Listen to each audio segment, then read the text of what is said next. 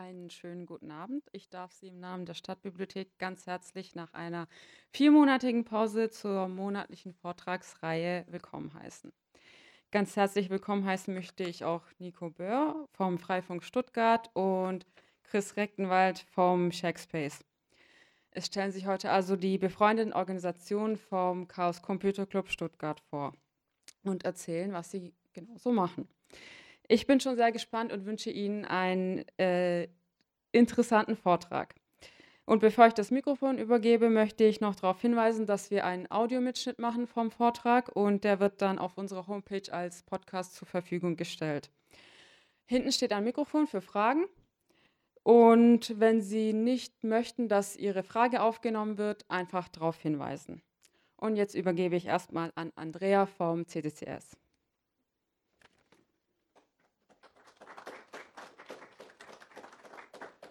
Ja, auch von mir einen schönen guten Abend und schön, dass Sie heute alle gekommen sind. Lassen Sie mich heute ein paar Worte mehr sagen. Ich bin auch sehr, sehr froh, dass wir wieder mit dieser Vortragsreihe anstarten konnten. Die Pandemie hat uns doch alle arg gebeutelt. Es war zum Teil auch sehr, sehr schwierig, diese Vortragsreihe weiter zu planen, wenn man einen Referenten oder eine Referentin einlädt und dann irgendwie eine Woche vorher sagen muss, ja, aber ähm, kannst vortragen, aber vor dem leeren Saal. Dann macht das auch nicht so richtig viel Spaß. auch Vortragen am Rechner habe ich gemacht ist besser als nix, aber wirklich nur der halbe Spaß mit echten Menschen wie heute Abend mit Ihnen ist definitiv besser. Und ja, wir haben uns gedacht, ähm, was können wir tun, was können wir an Themen machen. Diese Reihe befreundete Organisationen stellen sich vor, hatten wir schon einige Male, weil es hier einfach in Stuttgart und Umgebung eine ganze Menge lustige Computerclubs und Vereine gibt. Und äh, ja, ähm, deswegen möchten wir denen hier auch mal eine Bühne geben, was, was sie tun. Vielleicht ist das auch für Sie mal äh, ein Anreiz, ja, da möchte ich auch mal was mitmachen oder mal ein bisschen genauer was wissen. Und ja, das machen wir einfach heute Abend. Und ja, jetzt ist, gebe ich auch schon das Nico, Mikro weiter an Nico vom Freifunk.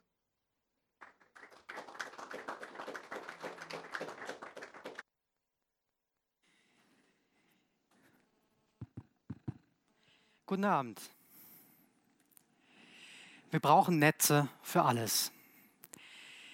Ich glaube, wenn ihr euch jetzt überlegt, wie ihr heute Abend hierher gekommen seid, wenn ihr vielleicht mit der Bahn gekommen seid, ich persönlich bin aus Stuttgart-Feingen gekommen, wenn ich kein Netz gehabt hätte, ich hätte nicht gewusst, wann mein Zug kommt. Und ihr hättet sicherlich auch nicht erfahren, wann die Veranstaltung ist und wo die ist. Deswegen, wir brauchen Netze für alles. Netze sind Teil von gesellschaftlicher Teilhabe, von sozialer Teilhabe. Und deswegen, wir brauchen Netze für alles. Dennoch sind Netze nicht überall. Ähm, und manch einer mag jetzt vielleicht da entgegnen, aber wir haben doch irgendwie heute irgendwie alle ein Handy in der Tasche, das irgendwie extrem viel Datenvolumen hat und mit dem ich zig Gigabyte habe. Ähm, ja, da, das mag richtig sein, da entgegne ich aber immer ganz gerne, wir haben andere Nutzungsverhalten. Wenn ich ein Handy habe, dann schaue ich vielleicht nicht unbedingt ein Video. Und nutze es anders, wenn ich ein limitiertes Datenvolumen habe versus wenn ich kein limitiertes Datenvolumen habe. Und außerdem ist es auch so, wenn Netze heute überall wären, dann würden wir Schlagzeilen wie diese wahrscheinlich nicht lesen. Die habe ich am Sonntag, als ich mich auf den Vortrag vorbereitet habe, auf Heise gelesen. Mit Einzug offline in Internetzugang in Pflegeheimen bleibt die Ausnahme. Und ich glaube, das gibt es in ganz vielen Lebensbereichen. Ich habe den Vortrag vor ungefähr einem halben Jahr bis einem Jahr schon mal gehalten. Da stand hier nicht im Pflegeheim, da stand hier in Geflüchtetenunterkünften in Stuttgart. Und ich glaube, das gilt halt für einfach sehr, sehr viele Lebensbereiche. Es gibt so viele Lebensbereiche, in denen es keine Netze gibt und denen die Netze nicht da sind, obwohl wir Netze für alles brauchen. Also, was ist Freifunk? Freifunk ist ein Netz, aber Freifunk ist ein besonderes Netz. Und ich möchte euch jetzt drei Punkte zeigen, warum Freifunk besonders ist und warum Freifunk nicht nur einfach irgendein Hotspot-Provider ist, sondern warum Freifunk ein ganz besonderes Netz ist. Freifunk ist zum einen zugänglich. Was meine ich mit zugänglich? Mit zugänglich meine ich, man verbindet sich mit dem Freifunk-WLAN und man ist direkt drin.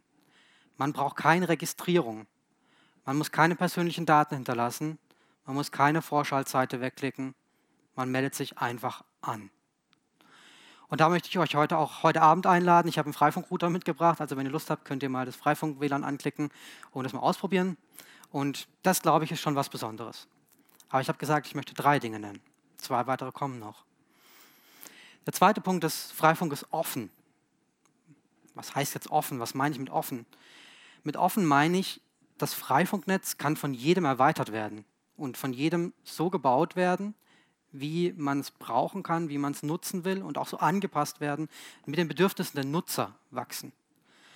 Ähm, werde ich nachher noch darauf eingehen, was es genau bedeutet, aber das Freifunknetz ist offen und das macht es auch besonders.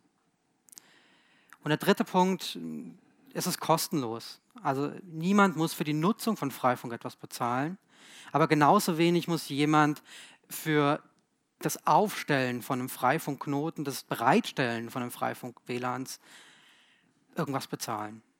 Und deswegen ist, glaube ich, dass diese drei Punkte sind der essentielle Kern, warum Freifunk sich so gut eignet, Netze überall hinzubringen.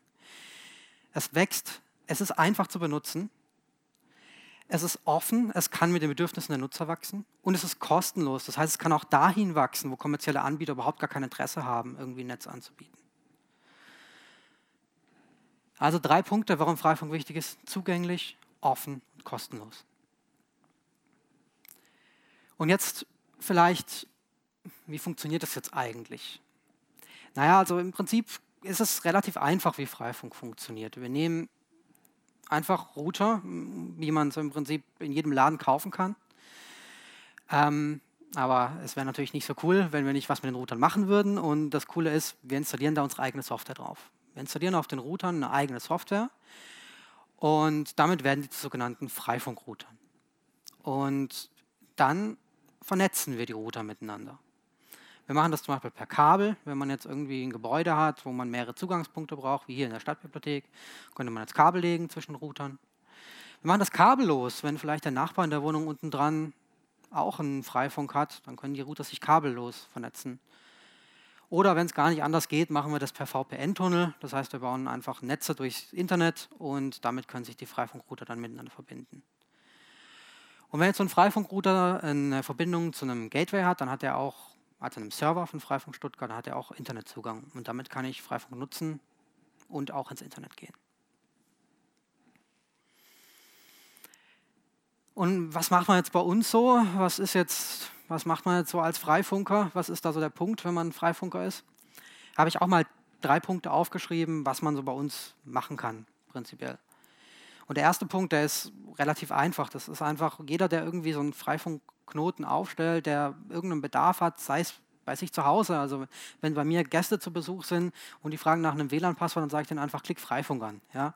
Ähm, so einfache Dinge oder das kann vielleicht ähm, die Gemeinde sein, das kann der Verein sein, das kann, kann, kann der Arbeitsplatz sein, ähm, wo ein Freifunkknoten betrieben wird und das machen auch ganz viele, dass sie einfach Freifunkrouter betreiben und Leuten damit eine Freude machen, dass sie Netze überall hinbringen. Ein zweiter Punkt, den man bei uns machen kann, ist Projekte und soziale Einrichtungen. Also wir haben relativ viele Projekte. Wir waren jetzt gerade Anfang August auf dem Umsonst und Draußen Festival zum Beispiel, haben dort Freifunk gemacht und haben die Festivalbesucher einfach mit, mit einem WLAN versorgt und das hat furchtbar viel Spaß gemacht und war ziemlich cool. Aber der zweite Punkt, ähm, mit dem ich auch so ein bisschen eingestiegen bin in meinen Vortrag, soziale Einrichtungen, soziale Einrichtungen. Ähm, das ist äh, für uns nach wie vor auch ein sehr wichtiger Punkt und da verbringen wir auch viel Zeit damit. Wir versuchen, dass die Netze eben dahin zu bringen, wo sie kommerzielle Anbieter vielleicht gar nicht so ausbauen würden. Das sind Geflüchtetenunterkünfte. Wir haben jetzt gerade erst Anfang der Woche in, oder nee, am Wochenende in Backnang eine, äh, eine Obdachlosenunterkunft zum Beispiel vernetzt. Ähm, genau, eben dahin, wo kommerzielle Anbieter Netze normalerweise eben nicht so ausbauen. Genau, das ist so der zweite Punkt, den man machen kann. Ich denke, das ist ein großer sozialer Impact, den wir als Freifunk haben können und Leuten eben soziale Teilhabe ähm, ermöglichen können, dadurch, dass Netze eben für alles gebraucht werden. Und der dritte Punkt, den man bei uns so machen kann, ist natürlich ein technischer Punkt, der mich auch immer stark begeistert, ist natürlich, man kann bei Freifunk furchtbar viel lernen. Wir haben ein Netz, das im Peak bis zu 4000 Nutzer hat. Wir im Peak bis zu 1,5 Gigabit gehen durch unser Netz durch.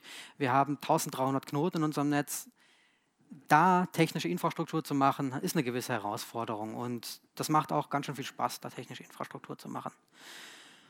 Genau, das sind so die drei Punkte, die man bei Freifunk machen kann. Natürlich gibt es noch tausende mehr. Man kann auch irgendwie Aufkleber designen, man kann auch Plakate designen, man kann auch einfach die frohe Kunde des Freifunk äh, verbreiten. Aber das sind drei Punkte, die ich euch heute Abend mal mitgebracht habe. Wie kann ich jetzt mitmachen? Wir treffen uns immer am zweiten Montag im Monat um 19 Uhr. Ähm, wir kündigen das in der Regel auf unserer Webseite an, wo wir uns genau treffen. Wir treffen uns in der äh, aktuell immer hybrid. Äh, ein Teil von uns ist im Checkspace und ein Teil ist äh, in der Videokonferenz. Und da kann man dann eben, tauschen wir uns zu aktuellen Themen aus, ähm, was gerade so mit Freifunk passiert. Genau, und das war es dann auch schon von mir als kurzer Abriss, was Freifunk ist, was Freifunk tut. Ähm, ich freue mich jetzt eventuell auf Fragen von euch, wenn ihr welche habt. Und ansonsten, ja. Ja, bitte sehr. Ist der Begriff Freifunk markenrechtlich geschützt, war die Frage. Ähm, meines Wissens ist der markenrechtlich nicht geschützt. Man hat es, glaube ich, mal versucht, der Verein Freie Netze in Berlin hat es mal versucht, markenrechtlich zu schützen zu lassen, aber ich glaube, es war dann irgendwie nicht möglich. Ich frage mich jetzt nicht über Details, aber nein, der Begriff ist nicht markenrechtlich geschützt wäre auch irgendwie gar nicht so in unserem Interesse, weil es gibt so viele kleine Communities, es gibt kleine Dörfer, da haben sich irgendwie zwei Leute zusammengetan und gesagt, es wäre cool, wenn es in einem Dorf irgendwie Netz gäbe. Und wenn die das dann erstmal jemanden fragen müssten, ob die das jetzt Freifunk nennen dürften, weiß ich nicht, ob das dann noch äh, irgendwie so cool wäre. Aber ja.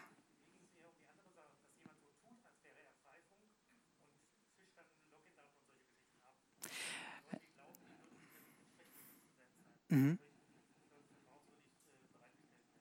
Die Anmerkung hier war jetzt gerade, es geht eher darum, dass wenn Leute so tun, als seien sie Freifunk und dann zum Beispiel irgendwelche Login-Daten abschöpfen würden oder ähm, solche Dinge. Ähm, ja, also natürlich ist es schlecht, wenn sich jemand als Freifunk ausgibt, aber ganz prinzipiell bin ich jetzt persönlich aus einer, das ist wahrscheinlich auch das, wo du jetzt drauf aus wolltest, aus einer IT-Security-Perspektive bin ich der Ansicht, die Sicherheit gehört nicht ins Netz.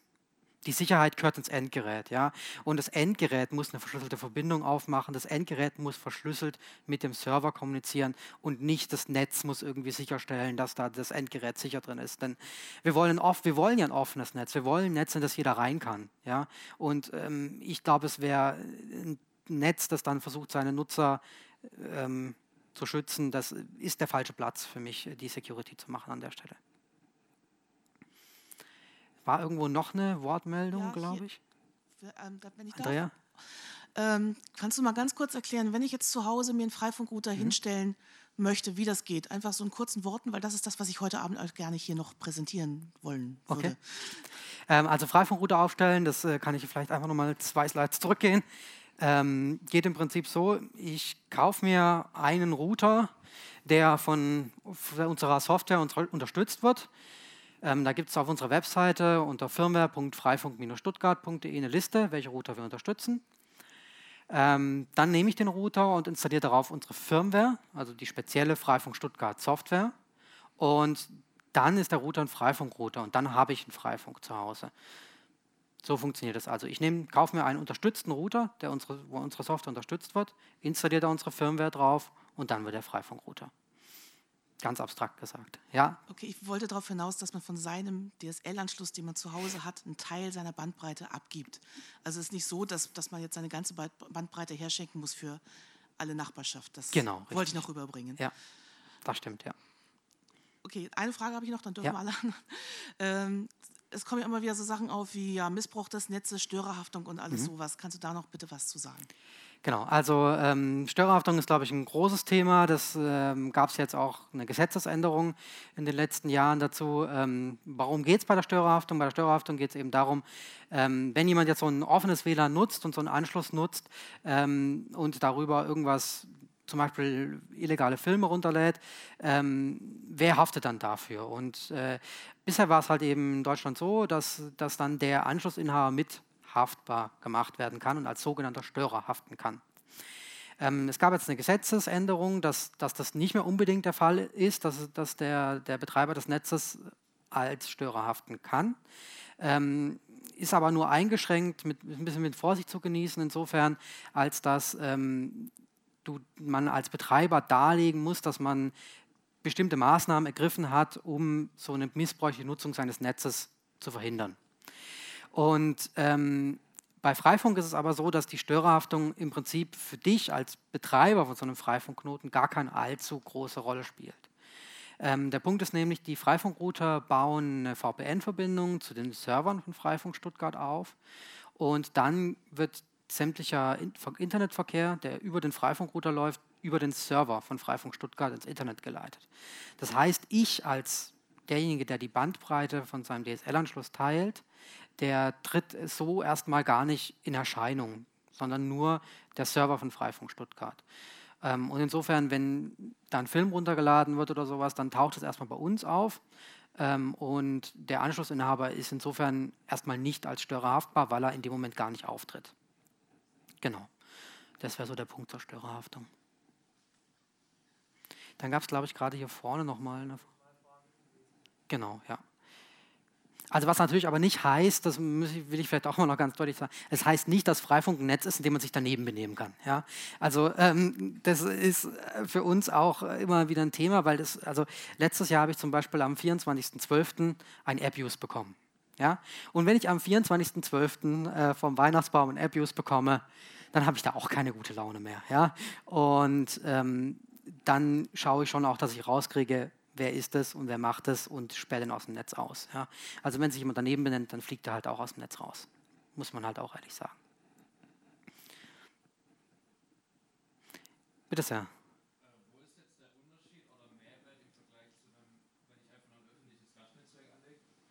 Die Frage war, war, wo ist der Mehrwert, wo ist der Unterschied zu einem öffentlichen Gastnetzwerk? Ich denke, der ist auf sehr vielen Ebenen. Also zum einen ist das mit der Störerhaftung, die das Problem mit wer haftet als Störer bei Freifunk viel einfacher und viel eher geklärt.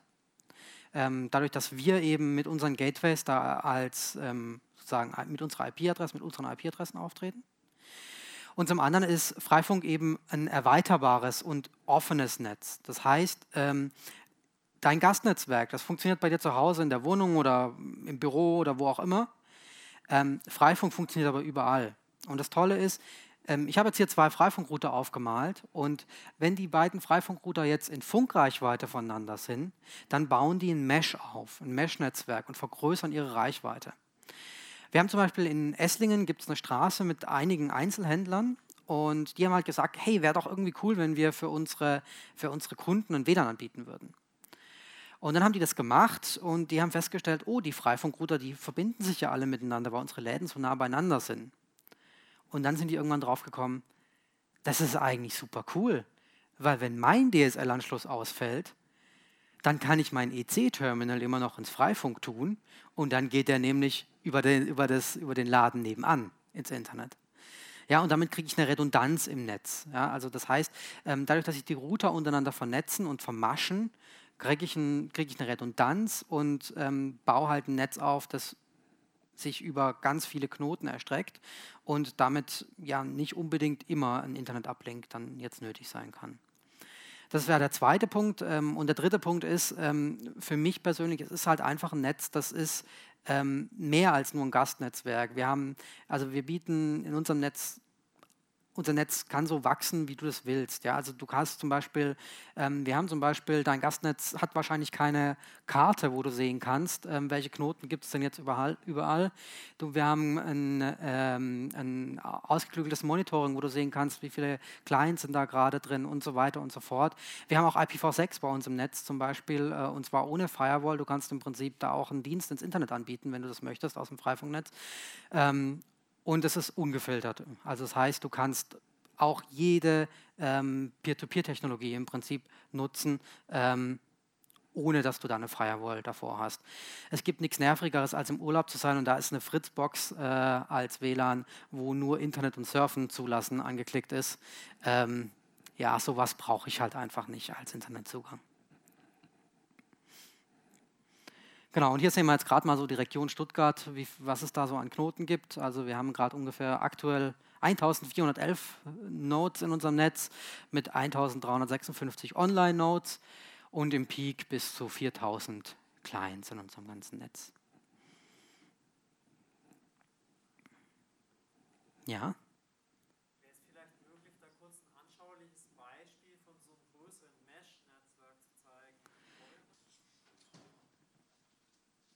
Ja, ich bringe es auf der Tonspur rüber. Ich glaube, das ist auch okay. Ähm, genau, also ich habe eben erwähnt, ähm, es gibt vielleicht einfach ein Dorf, wo es äh, nicht so viele, wo es keine schlechte Versorgung mit Internetanschlüssen gibt. Und ähm, da gibt es zum Beispiel die Freifunker in Beuren äh, bei Nürtingen. Die, da gab es in dem Dorf, gibt es im Prinzip nur an ganz wenigen Stellen irgendwo einen Internetzugang ähm, und der halbwegs breitbandig ist. Und genauso wenig gibt es dort ein relativ schlechtes Handynetz. Und da haben sich dann einfach ein paar ähm, Freifunker zusammengefunden, die einfach gesagt haben, hey, das wäre doch irgendwie cool, wenn es in unserem ganzen Dorf WLAN gäbe. Und haben dann an verschiedenen Stellen in Bioläden, auf den Kirchtürmen, in, äh, in, in, in Gemeinden, überall Freifunkknoten installiert und die mit Richtfunkverbindungen miteinander vernetzt. Und im Prinzip haben aber nur zwei davon tatsächlich eine Internetverbindung. Und der Rest des Dorfes wird über die anderen Knoten versorgt. Und das ist genau der Gedanke von Freifunk, dass es eben ein Netz, das wachsen kann und das erweitert werden kann ähm, und damit das Internet verbreitet werden kann. Ja, bitte? Mhm. Aber ich habe mehrere Router und verbreitetes Netz. Dadurch wird ja die Leistung geschmälert. Mhm.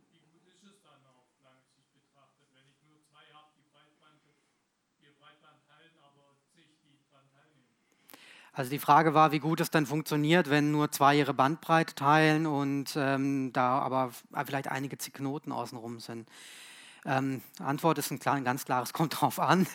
ähm, also prinzipiell, wenn du einen sehr breitbandigen Internetanschluss hast, ähm, dann kannst du hunderte Megabit ähm, durchs Freifunknetz durchkriegen. Das ist im Prinzip mit einer leistungsfähigen Hardware kein allzu großes Problem. Wir haben zum Beispiel einige Schulen, die haben dann eine leistungsfähige virtuelle Maschine ähm, und die ähm, haben durchaus einige hundert Megabit Traffic, das sie, das sie verursachen.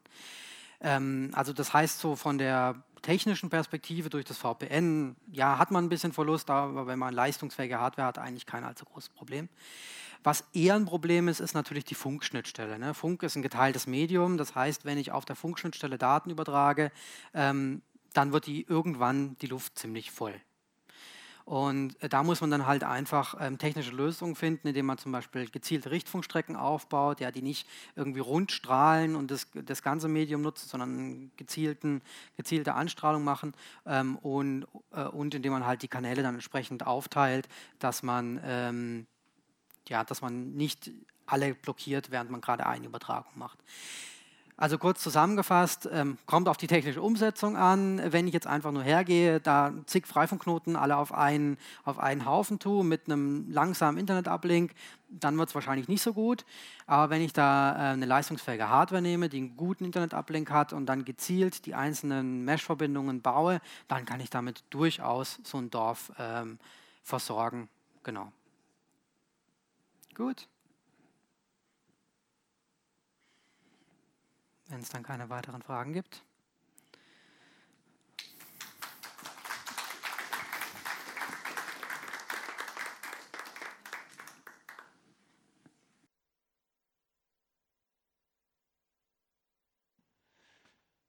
Danke, Andrea, für die Einladung. Und ähm, wir freuen uns auch auf nächsten Montag, wenn der Freifunk wieder im Shakespace ist, im neuen Shakespace.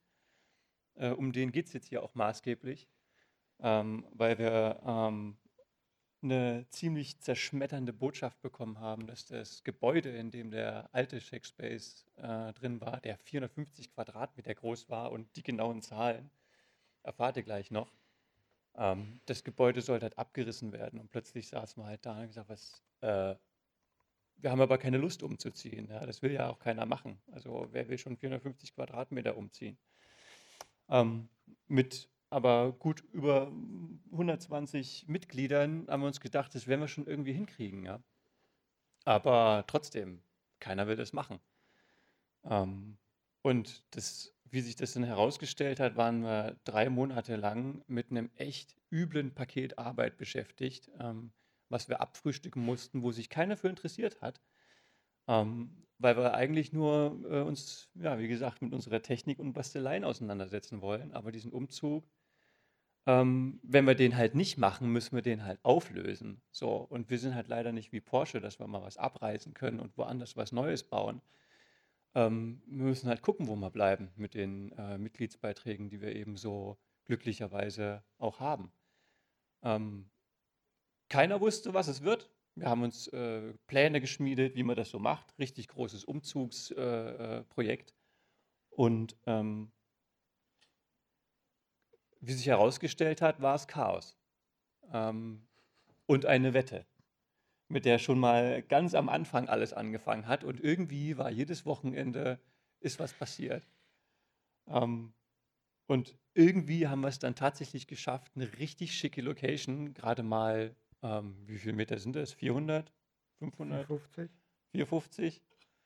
Äh, eine richtig schöne Location, allerdings viel kleiner, aber echt ähm, sehr gemütlich. Äh, ist auch ähm, rundherum viel mehr äh, äh Versorgungsgeschichten dabei, äh, wie, ein, wie ein Rewe oder so. Ähm, und es ist jetzt im August, hat sich das Ganze beruhigt und da sind wir jetzt äh, in unserer neuen Location angekommen. Haben viel vor, was wir nicht äh, vorantreiben konnten, weil der Umzug halt einfach wahnsinnig viel Arbeit gekostet hat. Das kann man bei uns auf der ähm, Seite checkspace.de unter dem Menüpunkt Wiki sehr schön auf dem ähm, äh, im Kalender sehen, aber auf dem Wiki, auf der Startseite selber, da sieht, da sieht man auch in ähnlichen Stil, wie das auch schön beim CCCS der Fall ist, ähm, mit vielen Links, äh, die Infos, die man alle braucht. Ähm, wie gesagt, der Kalender zu den Veranstaltungen wie zum Beispiel Montag Freifunk oder ähm, jeden letzten Samstag im Monat auch die Linux User Group. Ähm, diese, diese Veranstaltungen und User Groups, die werden hauptsächlich von ähm, Mitgliedern betrieben, die sagen, hey, ich will mich mit dem Thema auseinandersetzen, ich möchte das gern dann und dann machen. Äh, und man trifft sich und unterhält sich über diese Themen oder geht sogar gemeinsame Projekte an, die im Checkspace natürlich verbleiben können. Je nach der Entscheidung, wie der Projektmensch das haben möchte, privat oder auch öffentlich, ob man das nutzen darf oder ob das wirklich nur für Personen ist. Ähm, und das ist gerade, würde ich sagen, für jemanden, der noch nicht da war, ein sehr interessanter Punkt, um mal zu gucken, was interessiert mich da, wann kann ich denn da mal hingehen? Grundsätzlich sieht man auch immer auf der Homepage äh, ganz oben, ob der Check jetzt offen oder geschlossen ist. Das ist mittlerweile wieder, äh, ist die Tür wieder online. Ähm, also wenn ihr jetzt guckt und es ist offen, könnt ihr jetzt hingehen. Es ist ja wahrscheinlich, dass er dann auch die Tür, wenn er einfach noch die Klingel drückt, geht die automatisch auf. Das ist auch noch so ein kleiner Hack, der äh, einfach nur unglaublich freundlich ist. Ähm, das dauert so zwei Sekunden und dann geht die Tür auf, wenn jemand da ist. Automatisch. Und ja, also insofern ähm, einfach vorbeischauen. Es gibt einen Kalender und es gibt so ein bisschen diese, dieses, dieses Tool mit der, mit der Homepage. Ansonsten, wenn er einmal da war, äh, wer sich dafür interessiert, da äh, entstehen ganz schnell Kontakte, wo man dann immer wieder ähm, auch auf so einem chaotischen Weg, aber sehr kontinuierlich immer informiert bleibt, was bei uns gerade los ist. Und der CCCS-Stammtisch, der hat sich am jeden dritten Mittwoch auch im Checkspace gemütlich gemacht. Das war schon immer so. Genau. Naja, in Corona ja, will ich jetzt nicht wieder anfangen. Und das war jetzt auch die letzten beiden Male sehr schön. Äh, äh, und ich, ja, es ist immer sehr interessant. Auch da herrscht ein gesundes Chaos und eine sehr gute Stimmung. Insofern, da ist jeder willkommen, willkommen, der auch nur irgendwie Interesse hat oder auch noch Fragen hat oder auch einfach mal zuhören möchte. Ja. Und was uns da in den letzten Monaten so unglaublich beschäftigt hat und noch ein paar Fakten auch zu dem, wie das überhaupt mal angefangen hat mit dem Scheck. Dafür ist unser Umzugskoordinator und mein seitdem auch persönlicher Rockstar, der Chris, dafür da. Ähm, und der kann euch dazu jetzt auch einfach mehr erzählen. Ich weiß gar nicht, wie sieht es denn aus? kommst du. Ähm, Tja, ich hätte gerne eine schönere Auflösung, aber. Wieso? Ist ja, ist das in Ordnung? Nein, das ist überhaupt nicht in Ordnung. Fehlt da was? Drei Viertel vom Bild.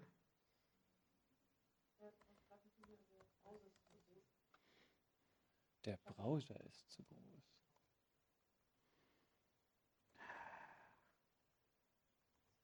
Ähm, ich weiß gar nicht, kann man an dem habt ihr denn grundsätzlich jetzt schon Fragen? Wie können wir uns trauen, diese Show hier abzuziehen? Ah, Verzeihung, äh, ich, bin, ich bin Rudi. Ja. Habe ich auch nicht gesagt. Gut, nachdem das. Um das Ganze jetzt mal vollkommen der Lächerlichkeit preiszugeben. Ich bin der Chris vom Shackspace. Ähm, ich bin da erstmalig eingetreten vor zwölf Jahren und dem Laden seither sehr verbunden. Ähm, ja, und im Augenblick kämpfe ich dagegen, hier eine halbwegs leidlich akzeptable Präsentation hinzukriegen. Die Technik spielt nicht mit. So. Ah, so, und genau. Das ist durchaus manchmal Stil des Hauses, dass wir es nicht perfekt abliefern, sondern dass wir es ausprobieren und zwar on the fly und improvisieren gehört einfach zur Party dazu, weil da lernt man was dabei. Ich habe jetzt Dinge über mein neues Laptop gelernt. Äh, ja, der Shackspace ist der Stuttgart Hackerspace. Was ist ein Hackerspace? Ein Ort, um Ideen zu entwickeln, ein Ort, um Ideen umzusetzen, ein Ort, um Ideen zu teilen. Das ist eine von Hunderten von Möglichkeiten, wie man einen Hackerspace definieren könnte. Der entscheidende Punkt ist, da sind Leute, die begeistern sich für Technik und ähnliche Dinge und die versuchen Dinge zu machen und einander dabei zu helfen und dabei voneinander zu lernen. Speziell der Shackspace ist dann ganz offensichtlich ein Hackerspace.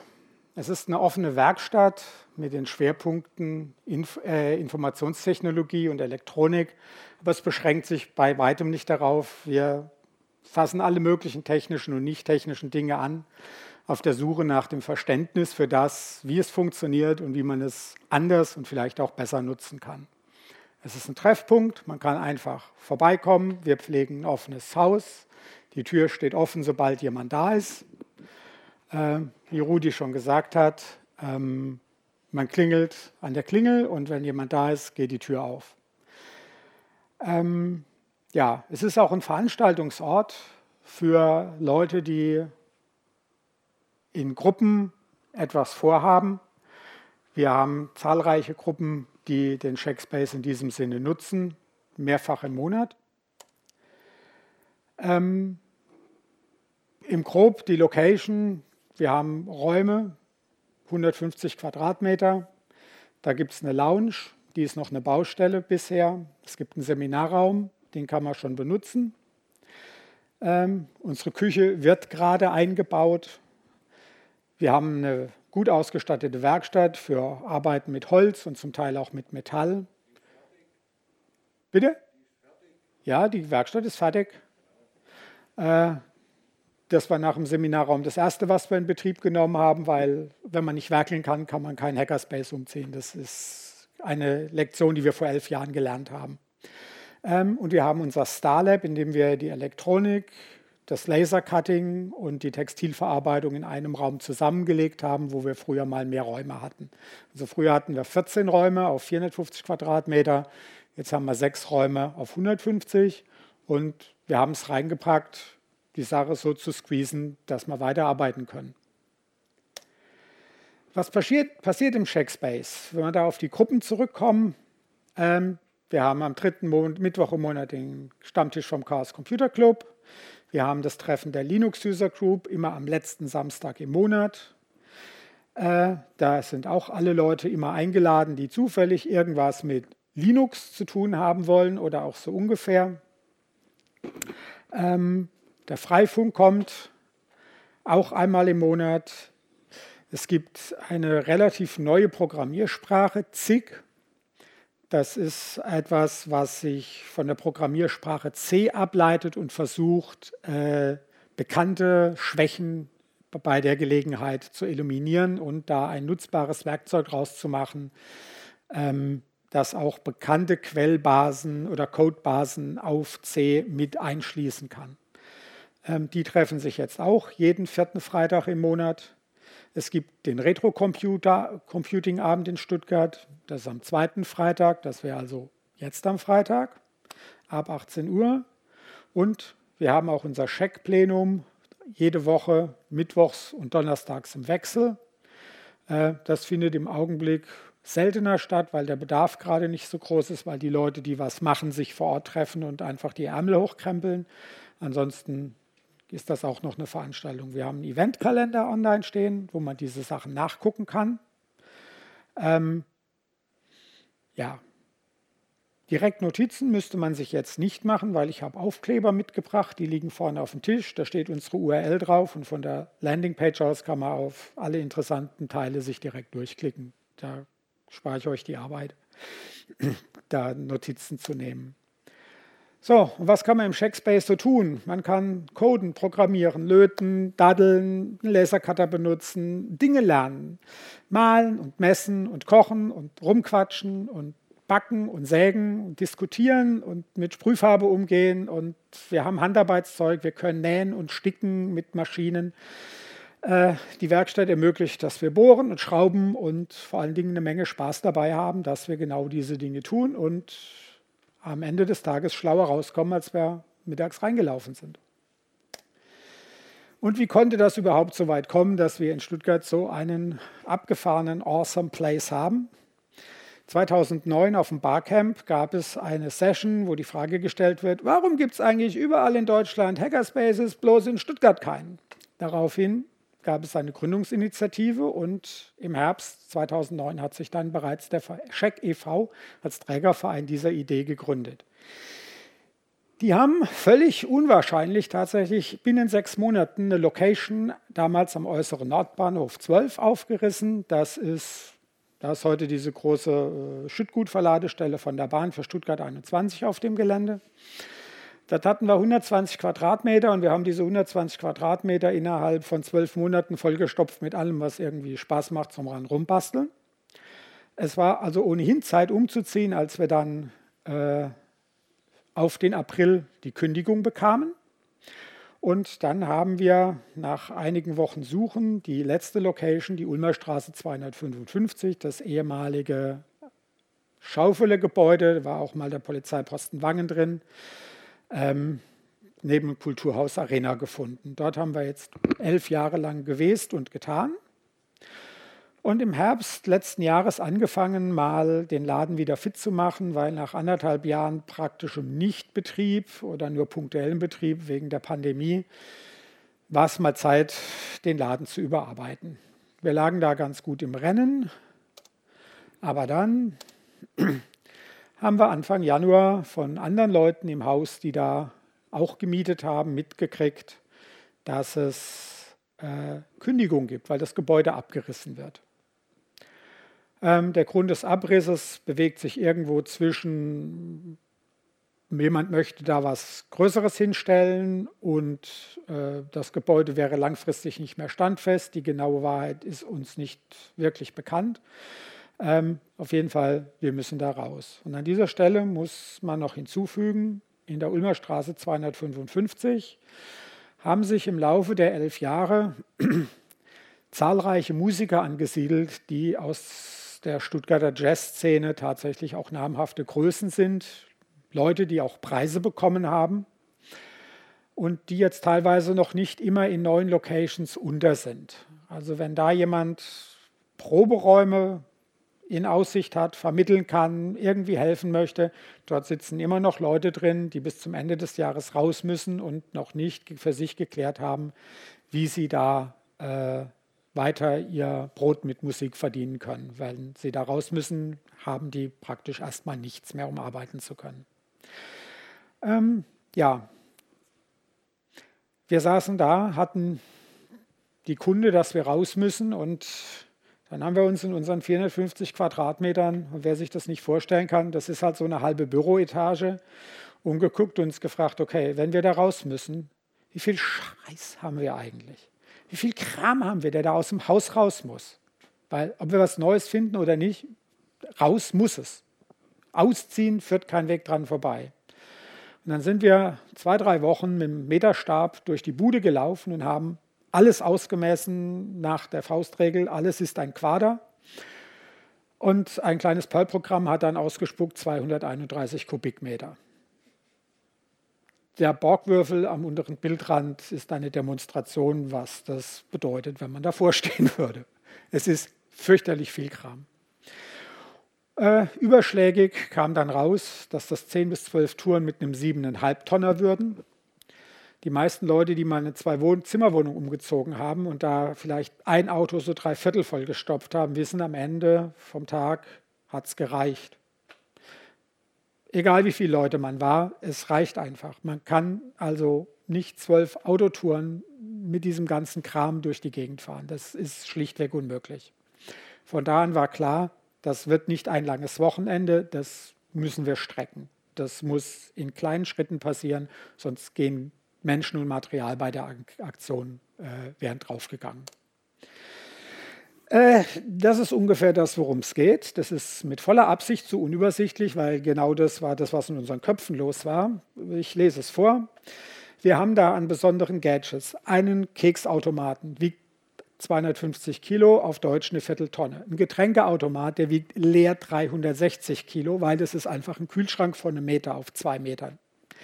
Äh, wir haben 19 Zoll Rex im Serverraum, davon war eins ein EMC-Quadratzahn, wo alleine für 250 Kilo Festplatten drin waren.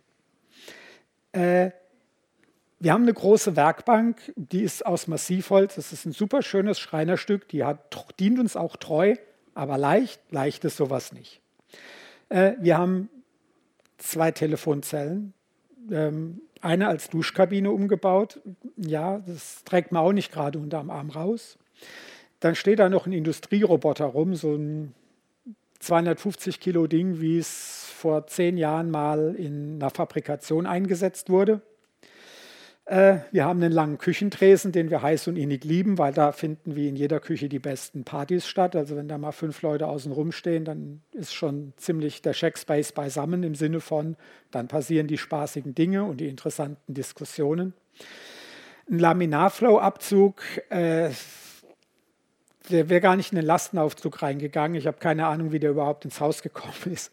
Wir haben eine Lasergraviermaschine, die Filteranlage dazu, eine 2,70 Meter mal 4,50 Meter breite Weltkarte im Stil der 60, 50er, 60er Jahre Supervillain-Movies. Äh, uns fehlt nur noch jemand, der die Katze auf dem Schoß hat und krault, dann wäre es komplett. Ähm, Kleinteile wie Schrauben, Klavier, SMD-Bauteile, Waschmaschine, über so ein Kleinkram, das ist Waschmaschine ist ein Kleinkram vor dem Hintergrund, was da sonst noch bewegt werden musste. Ähm, und dann noch drei Lagerräume voll mit den Projekten von den Mitgliedern, mit eingelagertem Kram und mit Sachen, die man mit Worten manchmal nicht mehr beschreiben kann.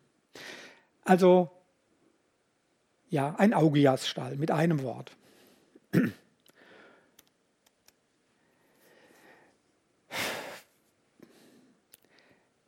Aber die Frage, was muss alles raus, ist eigentlich nur die Hälfte, weil die Frage ist, wo muss es denn nachher hin? Muss es auf den Schrott? Muss es zum Recycling oder finden wir ein neues Gehäuse? Und wir haben dann gesucht über Social Media, da gab es ein bisschen Rücklauf. Wir haben Kontakt zu den Heise, zum Heise Verlag, die haben in den Werkstattberichten zwei, dreimal darüber berichtet. Im persönlichen Umfeld wurde rumgefragt. Wir haben natürlich die Immobilienportale abgeklappert. Und der bisherige Vermieter hat uns vage in Aussicht gestellt, dass er andere Objekte in Stuttgart hätte, wo wir dann wieder unterkommen können. Ähm, nach dem, was man zuletzt gehört hat, sind die bis jetzt noch nicht bezugfertig. Die sind auch so auf, in zehn Jahren reißen wir das ab und da sind teilweise noch nicht mal Sanitärinstallationen drin. Wann immer das war, würde, für uns wäre es zu spät gekommen.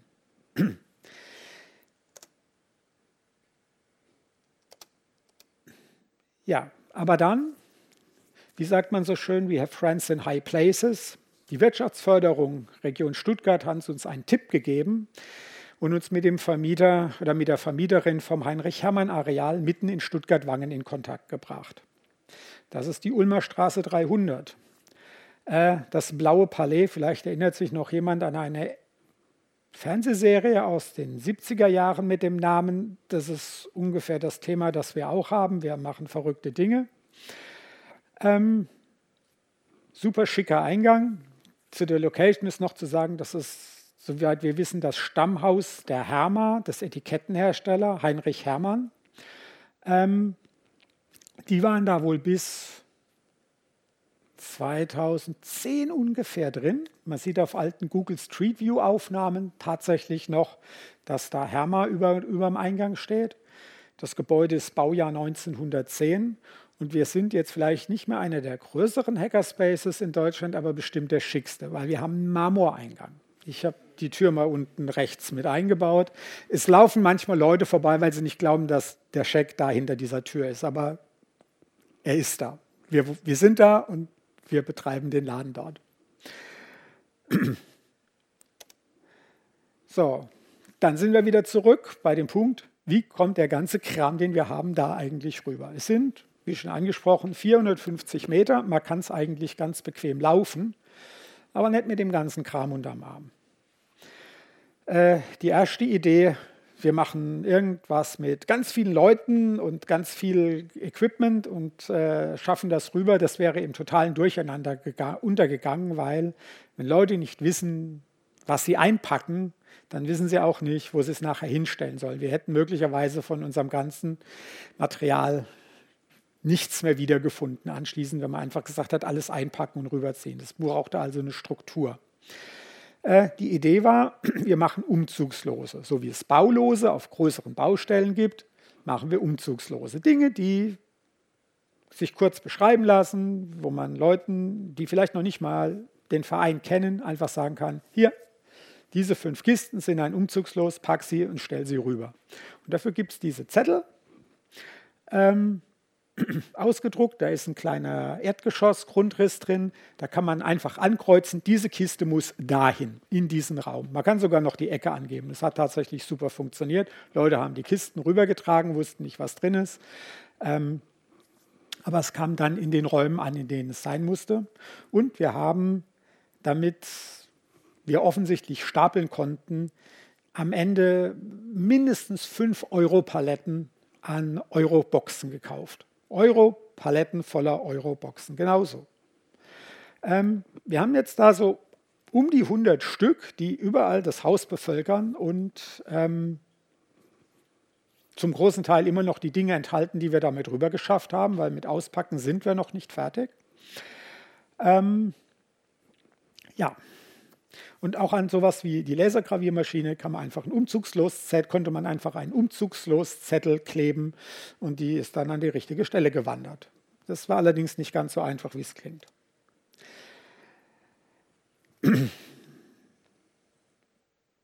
Nachdem wir den Schlüssel zum, zur Location hatten, mussten wir uns erstmal noch Gedanken machen oder mit den Räumlichkeiten vertraut machen, Maß nehmen, gucken, was ist an Infrastruktur da, wo gibt es Strom, gibt es Netzwerkdosen im Gebäude? Ja, gibt es. Die, können sogar, die halten sogar ein Gigabit aus, obwohl die schon vor vielen Jahren verlegt worden sind. Jemand hat damals sehr sauber gearbeitet. Ähm, aber es ist aufgefallen, es ist unglaublich anstrengend, in so einem auf 150 Quadratmetern rumzulaufen mit einer Kamera und einem Klemmbrett und Faltmaß und Laserpoint, also Laserdistanzmesser und was nicht allem. Und man hat noch nicht mal eine Fensterbank, auf der man was ablegen kann. Das ist echt anstrengend. Die ganze Zeit sucht man sein Zeug.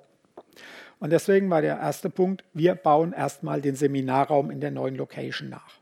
Weil da ist per Definition, das sind Tische, das sind Stühle, da kann man grundsätzlich mal, da hat man mal Tische zum Arbeiten.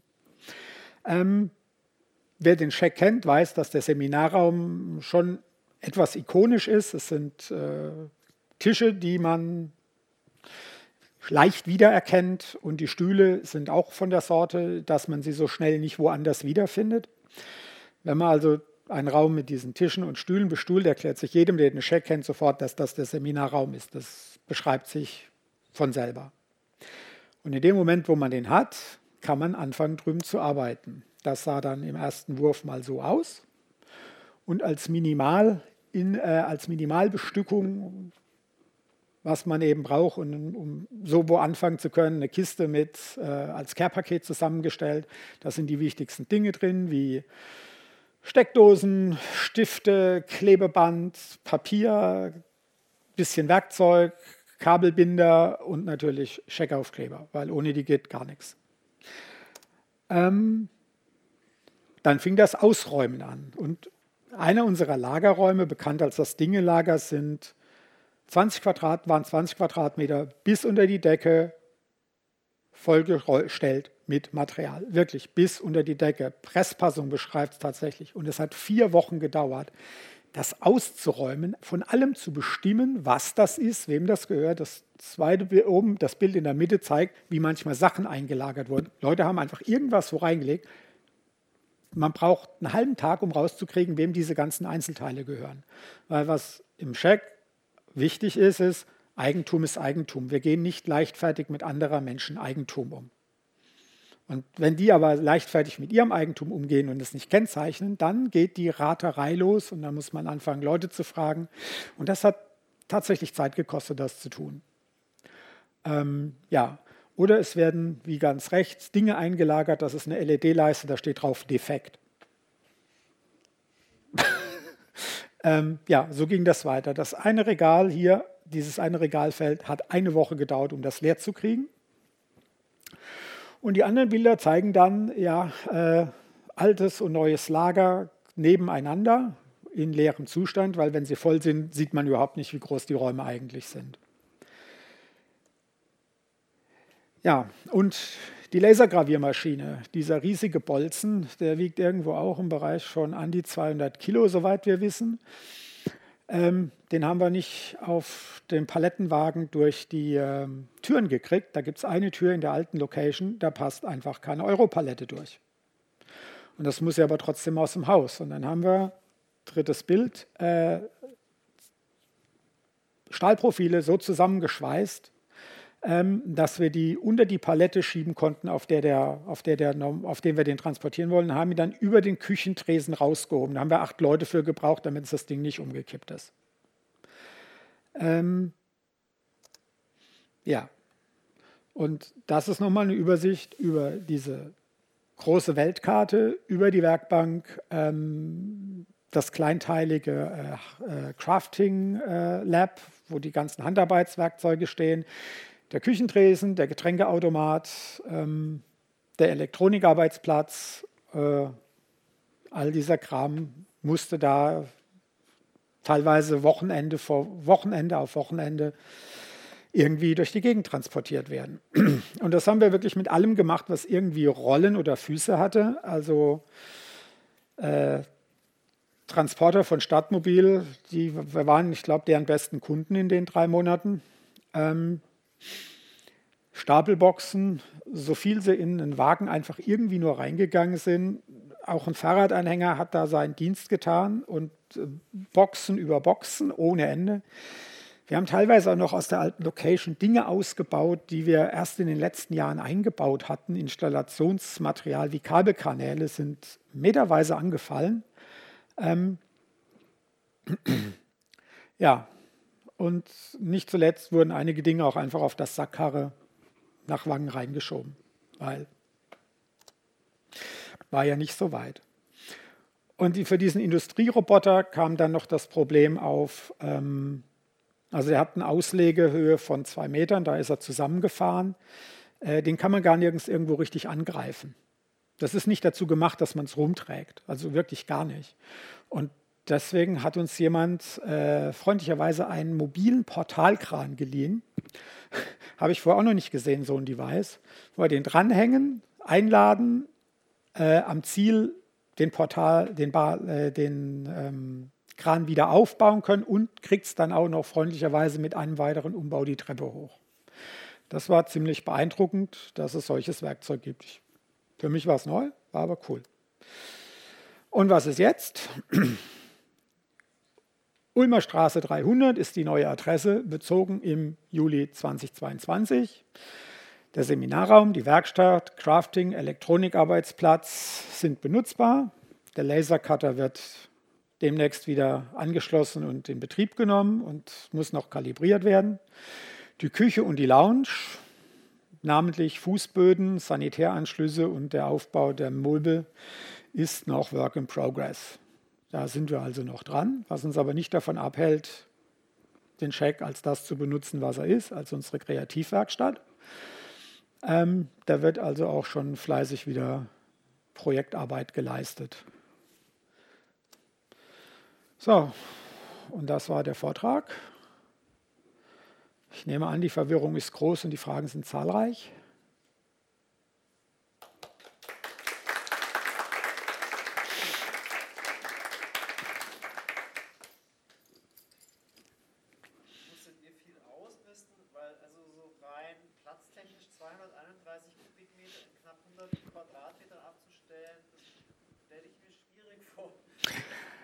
Ja, also wir sind da zweigleisig gefahren. Also ja, er fragt, er fragt, wie viel Zeug wir möglicherweise haben entsorgen müssen, weil da ja doch mehr Kram war, als wir eigentlich Fläche haben. Ähm, ja, wir haben für ungefähr, wir haben uns praktisch von unserer kompletten Rechnerinfrastruktur getrennt. Viel davon war eigentlich nur aufgehoben, weil es könnte man ja noch mal brauchen. Äh, tatsächlich mitgenommen haben wir zwei 19 Zoll Server und der Rest war Kunst und kam weg. Wir haben geschätzte zwei Tonnen Schrott beim Entsorger abgegeben. Also wir haben für zwei Tonnen verschiedene Altmetalle Wägescheine eingelöst am Ende der Geschichte. Da haben wir, glaube ich, noch 170 Euro in der Summe gekriegt. Ähm, also jetzt lohnt es sich nicht mehr beim Scheck einzubrechen, der, ist, äh, der Schatz ist gehoben. Ähm, ja, da ist diverses Material, von dem haben wir, wir haben auch lang nicht all die vielen Sofas mitgenommen, die wir hatten. Wir haben uns dann die vier schönsten rausgesucht und den Rest verabschiedet. Ähm, ja, also es sind Dinge weggeflogen. Das Ziel war allerdings dafür zu sorgen, dass beim Aussortieren darauf geachtet wird, dass Dinge, die für den Betrieb des Vereinsheims äh, oder für das Wiedererkennen des Schecks als solchem, dass die da geblieben sind.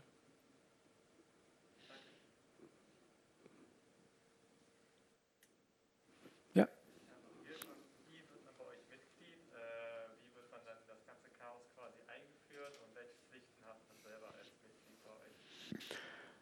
Also, ja, äh, äh, welche Constraints äh, existieren, um Mitglied zu werden? Wie ist der Prozess? Mitglied werden ist super einfach. Wir haben äh, Beitrittserklärungen, die gibt es online, beziehungsweise kann man auch ausgedruckt direkt in der Ulmer Straße 300 für einen aus dem, Regal, aus dem äh, Ständer ziehen. ähm, die Einweisung ist typischerweise, wer als erstes zum ersten Mal in den Scheck reinkommt, ähm, bekommt eine Führung. Die meisten Leute wollen ohnehin wissen, was gibt es hier, wie sieht es aus, wie funktioniert der Laden, also gibt es eine Führung. Ähm, das ist mal die grobe Einweisung, was wo ist und welche Regularien und Gepflogenheiten wir so leben. Ähm, wenn du den äh, Mitgliedsantrag, die Beitrittserklärung anschließend ausfüllst und äh, abgibst, dann kannst du zum nächsten ersten Mitglied werden. Ansonsten für Details ähm, kann man jederzeit auf die Suche nach jemandem gehen, der es einem erklären kann. Wir haben einige Dinge, die sind, ähm, ja, die neigen dazu, Körperteile anzufressen, wie Kreissäge und sowas. Da braucht man nochmal eine individuelle Einweisung für solche Dinge, aber so Lötkolben erklärt sich meistens selber. Beim zweiten Mal weiß man, wo man den anfassen muss. Das ist easy.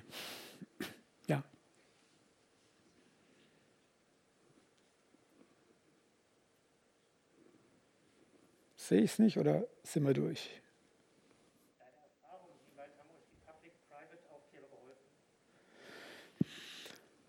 Ähm, das Konzept, die Dinge mit farbigen Aufklebern zu markieren, die anzeigen, wie es genutzt werden darf. Also es gibt da fünf Stufen von kann je, Grasgrün darf jeder benutzen und mit umgehen, bis äh, über Gelb, da ist eine Dokumentation zu lesen, über Gelb-Rot, da braucht es eine Einweisung, über Rot, äh, ganz Rot, was bedeutet, nur vom Eigentümer äh, zu verwenden oder natürlich von jemandem, der es einem explizit erlaubt hat. Plus es gibt noch Gelb, äh, Weiß für darfst du mitnehmen, aber bitte nicht wiederbringen. Ja, für so Takeaway-Kram. Ähm, ja, das funktioniert sehr gut. Also im Großen und Ganzen ist das der Standard und es ist tatsächlich kopiert. Also es gibt andere Hackerspaces, die dieses äh, Etikettierungsschema übernommen haben, schon seit vielen Jahren.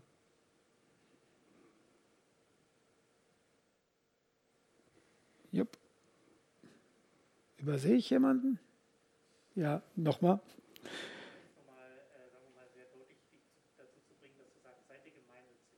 Ja, unbedingt. Wir sind gemeinschädlich. Wir haben die Anerkennung vom Finanzamt.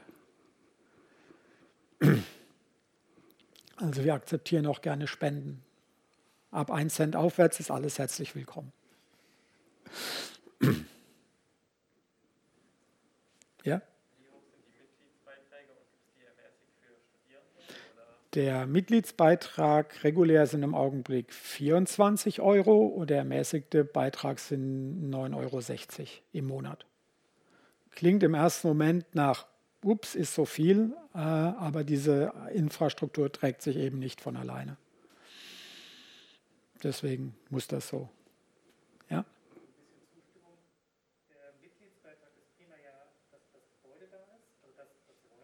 Ja.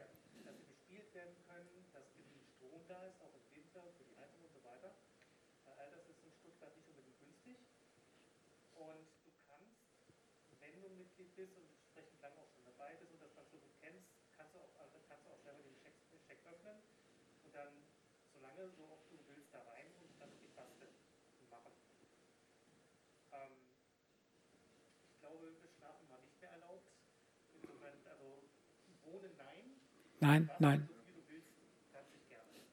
Also ich, ich wiederhole es nochmal.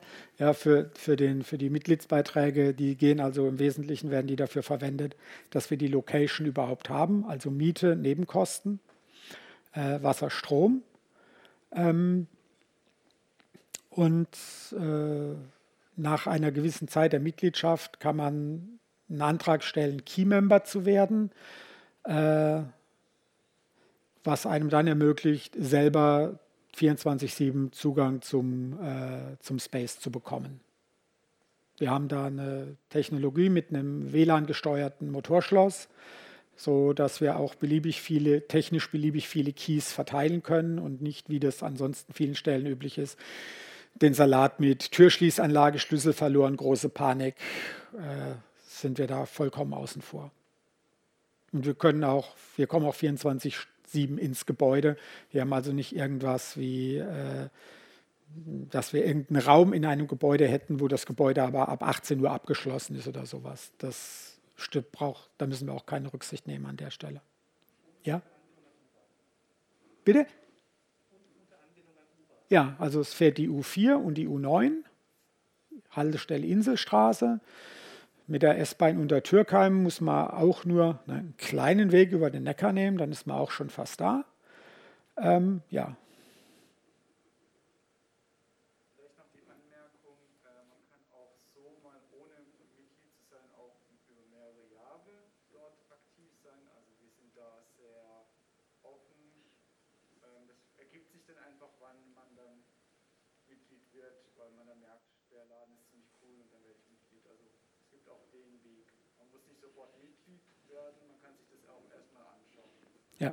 Also wie, wie, schon, wie schon angedeutet, wir haben eine Open Door Policy.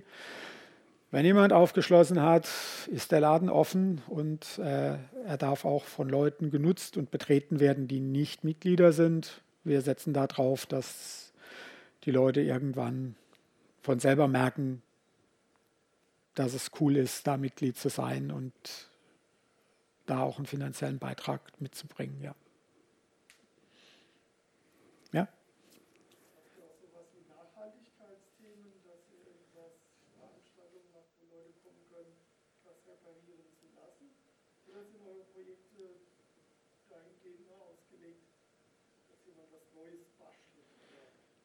Also, also ich nehme an, es geht darum, ob wir eine Art Repair-Café machen.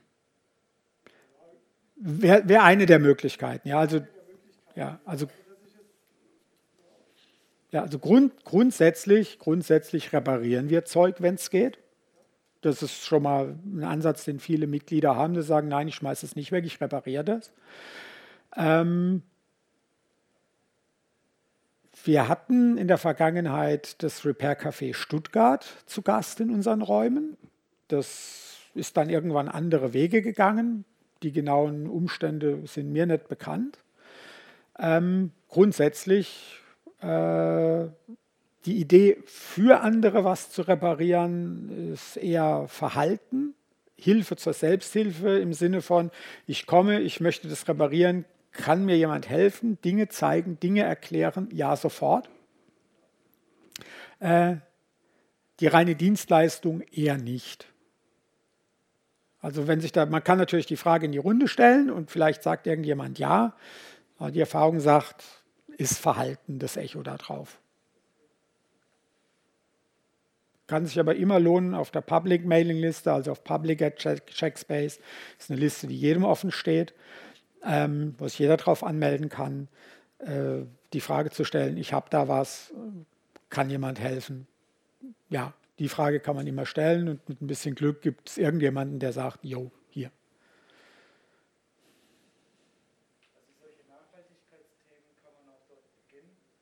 Ja.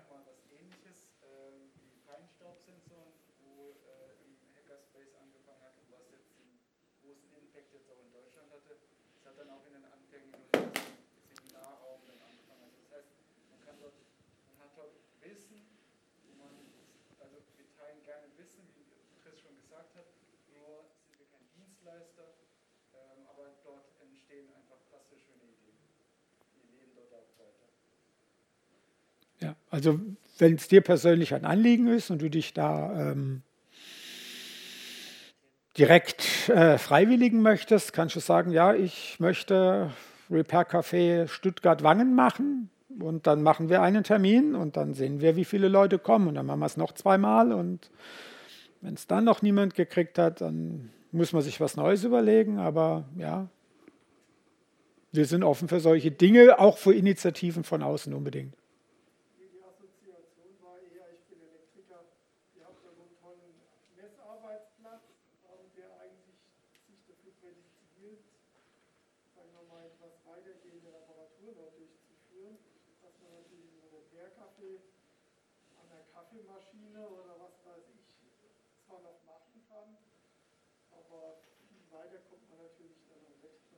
Ja gut, mit dem, mit dem, ja.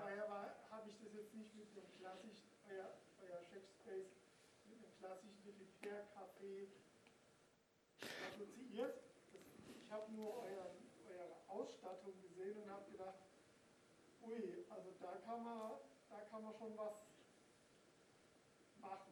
Ja, das, das, sind, das, sind, das sind zwei Dinge, die die Linux User Group, also die insbesondere auch die Linux User Group und das Repair Café früher im Auge hatten, dass man sagt, ja, das ist nicht wie in dem Nebenraum von der Wirtschaft, da muss man alles mitbringen, sondern da ist Zeug, da kann man loslegen. Und wenn es auf dem Tisch im Seminarraum nicht geht, dann geht man mit dem Gerät ins, ins Starlab und wirft die großen Geschosse an. Also wir haben, was jetzt gar nicht auf den Bildern drauf ist, wir haben ein analoges und ein Vierkanal Digital-Oszilloskop bis 150 Megahertz. Ja, man kann da Dinge tun. Also dafür ist das da, damit Leute das benutzen. Also ausdrücklich eingeladen, ja. Ähm, warum heißt es Starlab Starlab? Weil wir das Craft Lab, Fab Lab und E-Lab in einen Raum zusammendrücken mussten. Also Sternchen Lab, Starlab klingt auch cooler. ja, Hackerspace Humor.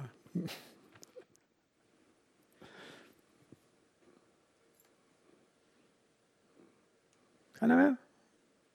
Gut.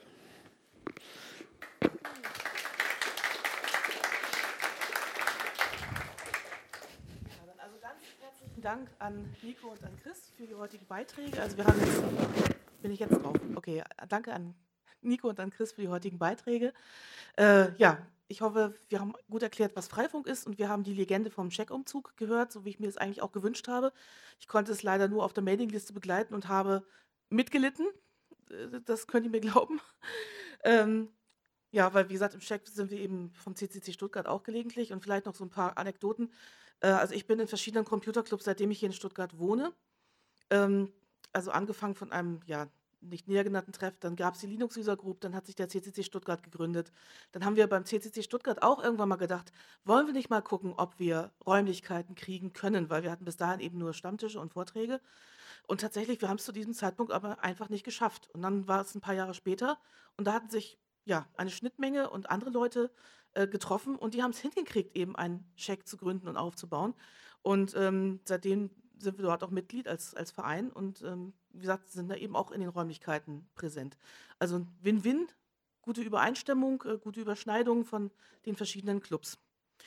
So, dann habe ich tatsächlich noch verschiedene Veranstaltungsankündigungen. Zunächst, am 24. September findet hier in diesem Hause der Familientag statt. Ich glaube, da geht es schon um 11 Uhr los. Was erst um 14 Uhr losgeht, ist unsere Krypto-Party vom CCC Stuttgart. Die findet auch hier unten im Max-Bense-Saal statt. Das sieht dann ganz anders aus hier. Dann sind hier Tische und Stühle und man hockt sich zusammen. Man kann lernen, wie man seinen Browser sicherer einstellt, wie man E-Mails verschlüsselt oder auch wie man sein Smartphone sicherer einstellt und was man da so Dinge tun kann. Ähm, der Eintritt ist frei, nur für den Eintritt in diesen Saal wäre also eine FFP2-Maske erforderlich. Das war uns als Mitveranstalterin einfach lieber, weil wir tatsächlich dicht an dicht, also Schulter an Schulter vor den Geräten sitzen, damit wir Ihnen und euch eben helfen können. So, und der nächste Vortrag im Oktober, wiederum der zweite Donnerstag.